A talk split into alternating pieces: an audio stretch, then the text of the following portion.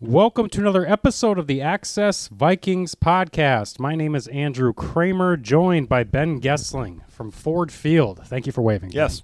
From an outdated workroom at Ford Field that still has cubicles. How about that? To talk about the enigmatic Vi- Vikings who lost 34 to 23. Uh, hey, at least it wasn't a one score loss. They're still 9 No, oh the the nine and zero mark in one score games still stands. I think they can tie an NFL record with one more win in those types of games.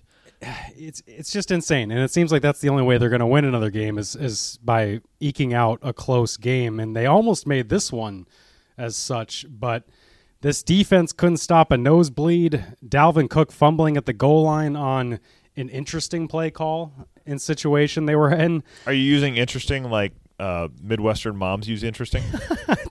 well, that's interesting. yeah, I kinda. I, I mean you could either go with that or oh that's different.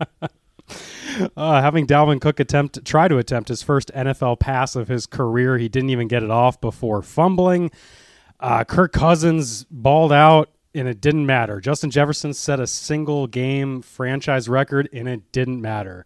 Because wow, this Vikings team uh, from the start they they kind of got boat raced by a really strong Detroit offense and an environment here at Ford Field that felt like they're ready for some meaningful football. Yeah, I mean this place was, and we've spent a lot of years coming here. Uh, it is not typically as loud as it was here. I mean, this is a great sports town. It's it's you know this is not probably what Vikings fans want to hear right now, but uh, I'm. It's impressive to see the amount of support they have for this team, given how bad they've been for so long. I mean, and you see it with the Red Wings and the Pistons and the Tigers when they've been better. Obviously, Michigan, Michigan State in the area too, but this is a a rabid sports town, and when you see them having something to cheer about, it turns into a much different place to play, and maybe it turns into that for the next few years here if they, if they continue to get better. But this is a tough environment to come in. It, it's awfully loud. It's not something. I think this was my tenth time here, or ninth or tenth time here today. It's my eleventh year, and I think I've missed this game twice over the years. But I, I don't think I've ever heard it as loud in the previous times I've been here. Yeah, and as for it was them, today. in the way the, the game started out too. Um, the Lions jump out to the seven nothing lead with the big touchdown to who else? Jameson Williams. Jameson Williams. Subplots. The assist to Kwesi Adofo-Mensah uh, on that score for the Lions, and then the Vikings give up another big one to DJ Chark over Cam Dantzler, who came back from a four game absence to that ankle issue. And uh, didn't exactly make a big impact on this game, other than getting beat there. Leads to another corner rotation. I mean, to me, the story of this game is how this defense now been five straight times they've given up 400 plus yards. Yeah, I mean, a lot of records set today. Not all of them good. I believe that's the first time they've ever given up 400 yards in five straight games in franchise history. They are the first team in NFL history to be 10 and 3 while being outscored for the season.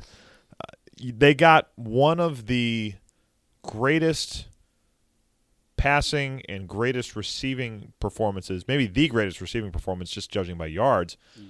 in franchise history, and it wasn't enough to even get them within a score. I mean, that I would think has to reflect pretty in a pretty unsettling manner as they fly home tonight, especially for the defensive staff. Yeah, and, and O'Connell was as head on as I've seen him about this defense and saying basically coaches have to do better. Uh, he said we have to. He kind of pointed to the rush and said we have to find a way to generate uh, more pressure, be more aggressive against quarterbacks as they just keep throwing all over the Vikings. Um, Za'Darius Smith, Danielle Hunter shut out. This Vikings defense did not get a sack for the second time in the last four games. Obviously, those two losses or two games are the two losses to the Cowboys and Lions. This is supposed to be a four man rush team, and, and they just don't have it. Yeah, I mean that that has been their identity. Has certainly been the identity of this scheme, but it doesn't work if you can't get home. I mean, the, the times where we've seen this scheme look great, it's when the Rams are running it with Aaron Donald in the middle of the line, or the Bears have Akiem Hicks, and you know you can go down the line. You can go back further than that with the Bears to when they were running it in the the Brian Urlacher days, when they had plenty of people to get home, whether it's you know some years it's more recently it's been Hicks or Robert Quinn or Eddie Goldman or You- Roquan Smith. You think of Harbaugh's Niners too? Yeah, certainly the Harbaugh Niners with with all those guys that they've had in that front seven, NaVorro Bowman. I mean, you go on down the line to some of the guys they had on those teams, and when it works, you can get home with four. I mean, that is that's the the secret sauce to NFL defenses. If you can get home with four consistently, you're going to be really hard to beat. If you can't, you seem like you have to do something else rather than just saying this is the way it's supposed to work. Yes, it is the way it's supposed to work, but you have to do something different if it's not working, which right now it's certainly not. Yeah, we talked on the podcast over the last couple of weeks about how, you know, I, I thought they just have to do what their philosophy is better, but clearly O'Connell doesn't feel like that's in them right now, or at least they need to make some changes coaching wise to help facilitate that improvement. Yeah, and I, I think you're it's going to be interesting to see in the next few weeks here how that goes. Does O'Connell get forceful enough and he may not do it publicly. I mean, we're we're sort of used to that happening around here, but um, I don't know that that will happen with this coach. I think he got about as close to that today as he's going to get. But does he make a more direct appeal behind the scenes, probably, to Ed Donatell to say, hey, we have to start to crank up the pressure a little bit more? Or, you know, what happens? I mean, you, you have to figure out some way, I think, to help this secondary. Doesn't help you didn't have Harrison Smith today, and they're trying to be cautious knowing that the playoffs are coming. But you made it difficult when Jared Goff can just sit back there and have all the time he wants to take shots downfield. And, and again, plenty of space over the middle of the field. We've seen that become a recurring theme in the last few weeks too. When you're not getting home and quarterbacks have all the time they want to dissect a defense, they're going to do it. Yeah, we should should mention that obviously the Vikings in this game decided to rest all three other questionable injured starters going into this game. And O'Connell said afterward, you know, we gave it all we got. Well, you know, not really. Yeah, because you did hold back a little bit, and, and I thought that was a smart move. You got injured guys that, and the division's all but wrapped up, right? Like Detroit would have to win out, Vikings would have to lose out. That's not going to happen. But w- what the Vikings could control was getting Darrisaw that extra rest, Smith not forcing him back out there with a neck injury, as we've seen previous uh, coaching and training staffs do with injured players. yes, in terms of you know goading them back out there, and then uh, obviously too with Garrett Bradbury. I talked to him afterward. I guess he had a back issue that he didn't think was going to keep him out of this game, but then he had spasms and it locked up on him.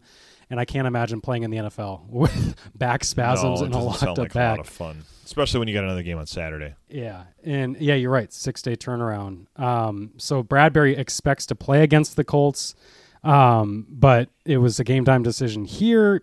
You saw what it looked like without him, which I. Who thought we'd be in this spot talking about Garrett's turnaround in a way Yeah. that uh, really affects them when they're out or when he's out? Yeah, it did, and I think Christian Darrisaw. I mean, getting him back is important. Uh, I thought they had bigger issues than Blake Brandel today, and Brandel goes down late in the game too with a knee injury that Kevin O'Connell said uh, they'll they'll have to get a, looked at a little bit more. They didn't do a great job protecting Cousins. This is not as good of a defensive front that they as what they've seen in terms of teams that bring. If you look at the NFL pressure rates, Dallas, New England, the Jets, all near the top. The Lions are not.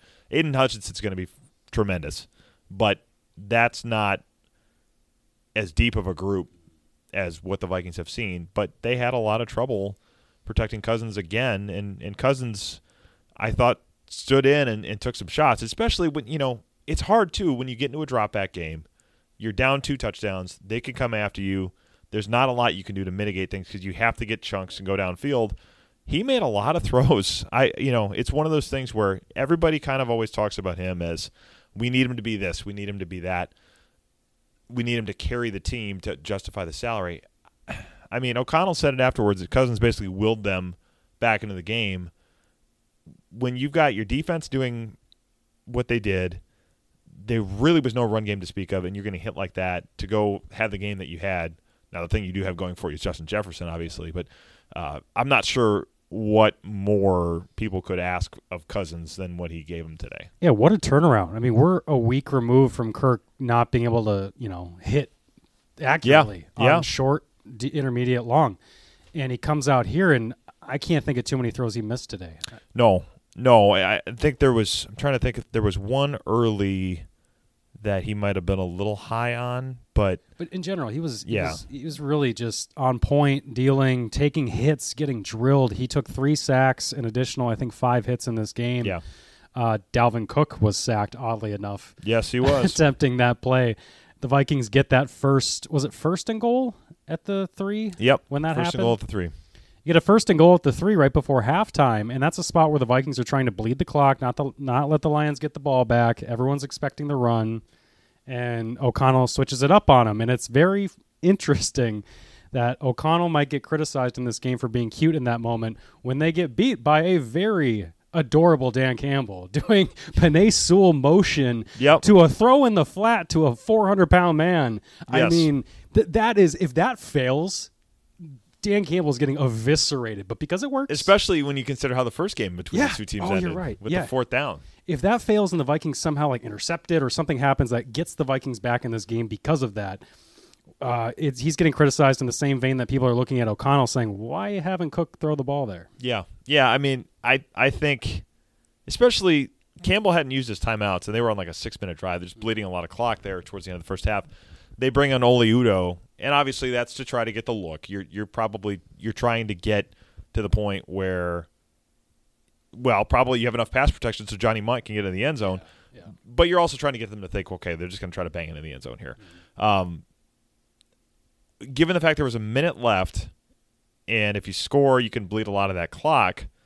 I thought they'd at least try to run it once. I mean, maybe you don't go to the, the jump pass on um, on first down, but I suppose then if you're going to try it on second, then you miss and you're down to third. Oh, I mean, I I can understand the logic. I just don't think I would have gone to it there. I think you try to run it, do what you can do, bleed a little more clock, and then you know you have Justin Jefferson as well. I think getting him the ball in those situations is always probably a good idea. The Vikings were overmatched up front throughout this game, so I see why O'Connell didn't want to try to run it into the line. Right? Yeah, You- You're not yeah. going to out muscle him there. So he had already burned his, you know, fake run up the middle, pitch out left on the first touchdown. Yes. already burned that to the edge. Didn't want to clearly go back to that, so then he tries this, and it, Mundt was open. You know, Yeah, he It- was. It, He was open. It works if Cook is acu- uh, uh, uh, protected well enough, adequately protected well enough there.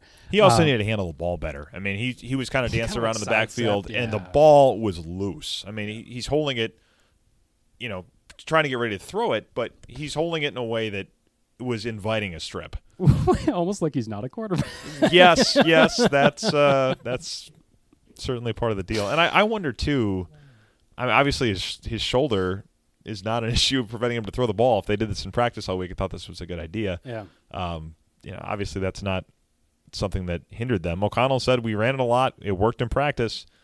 Well, you know, it's a little different in the game, and maybe a little different against a different defense. Not not a great defense over there either by any means, but when it's a different defense and you're missing two guys on your offensive front, it felt too cute to me.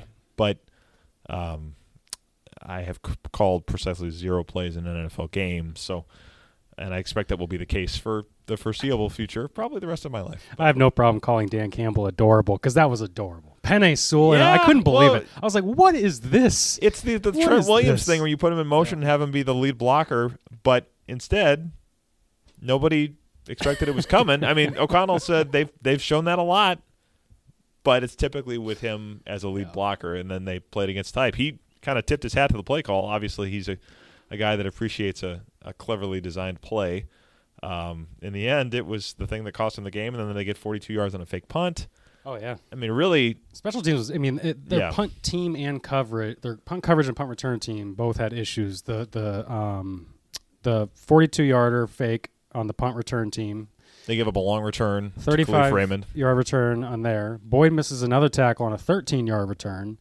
Um, so special teams wasn't exactly helping them out a ton in this one. They benefited from a missed field goal Yep, from the Yep. Lions' perspective. that was after the the uh, the fumble. Yep. But other than that, Could have been a 10 point swing instead it was a 7 point swing. it was not the complementary football that you're used to seeing from these Minnesota Vikings, where the offense, after a slow start, was the only thing working for them in that second half.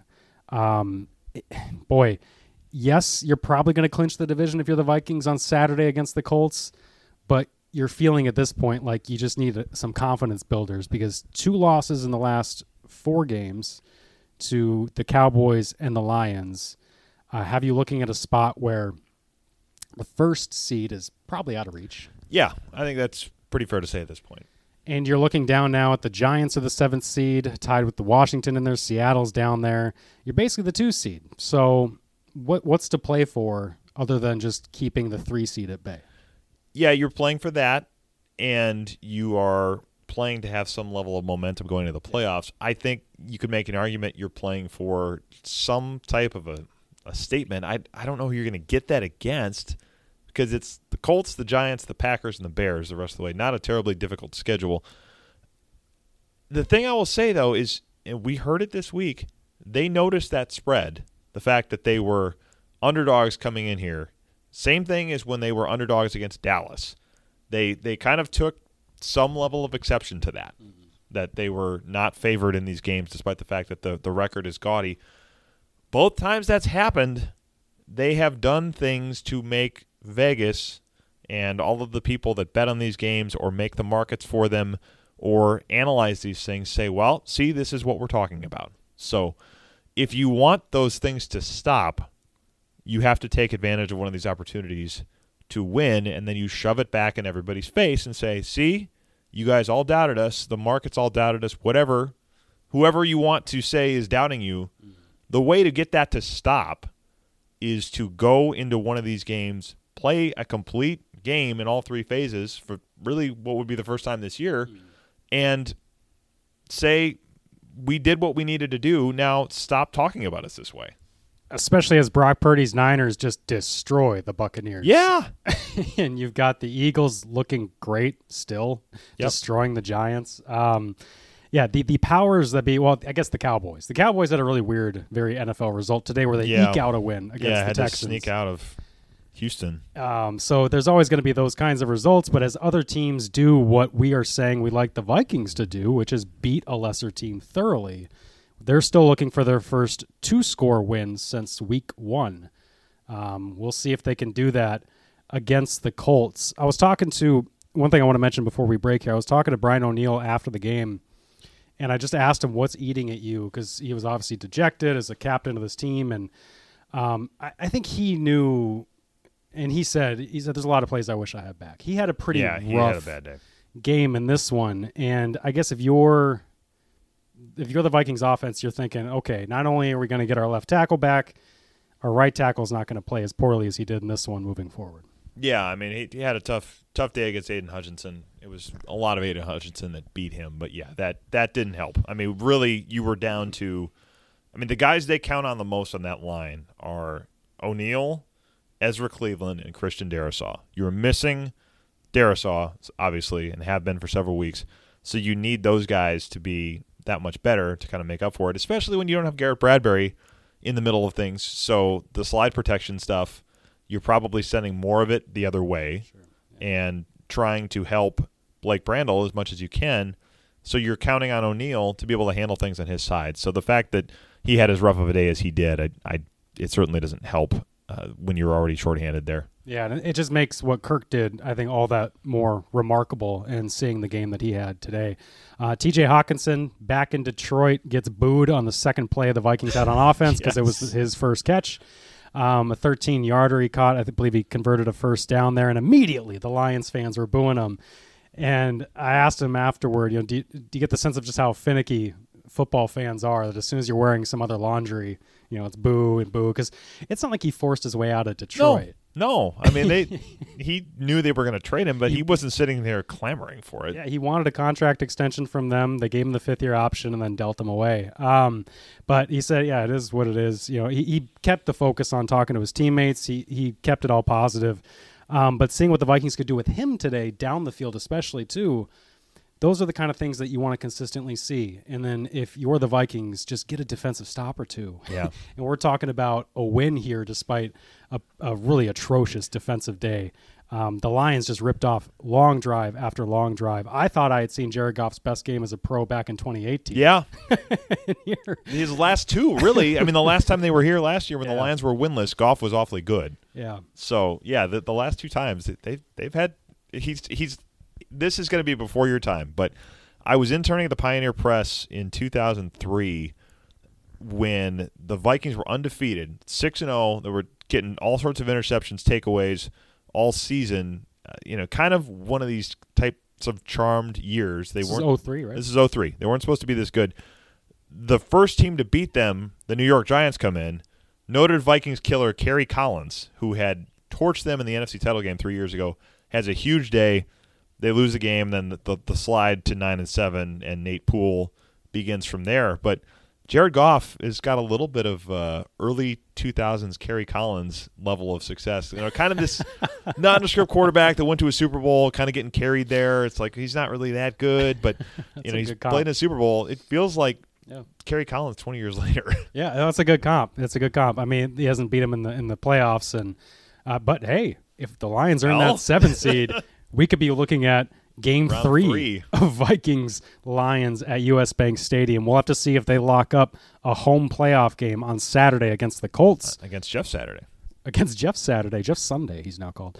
We will check in with you guys uh, They say Tu- I'm the one that makes the dad jokes. Tuesday. Tuesday, we will preview that game for you on a shortened week for the Minnesota Vikings. Please check out all of our work at startribune.com.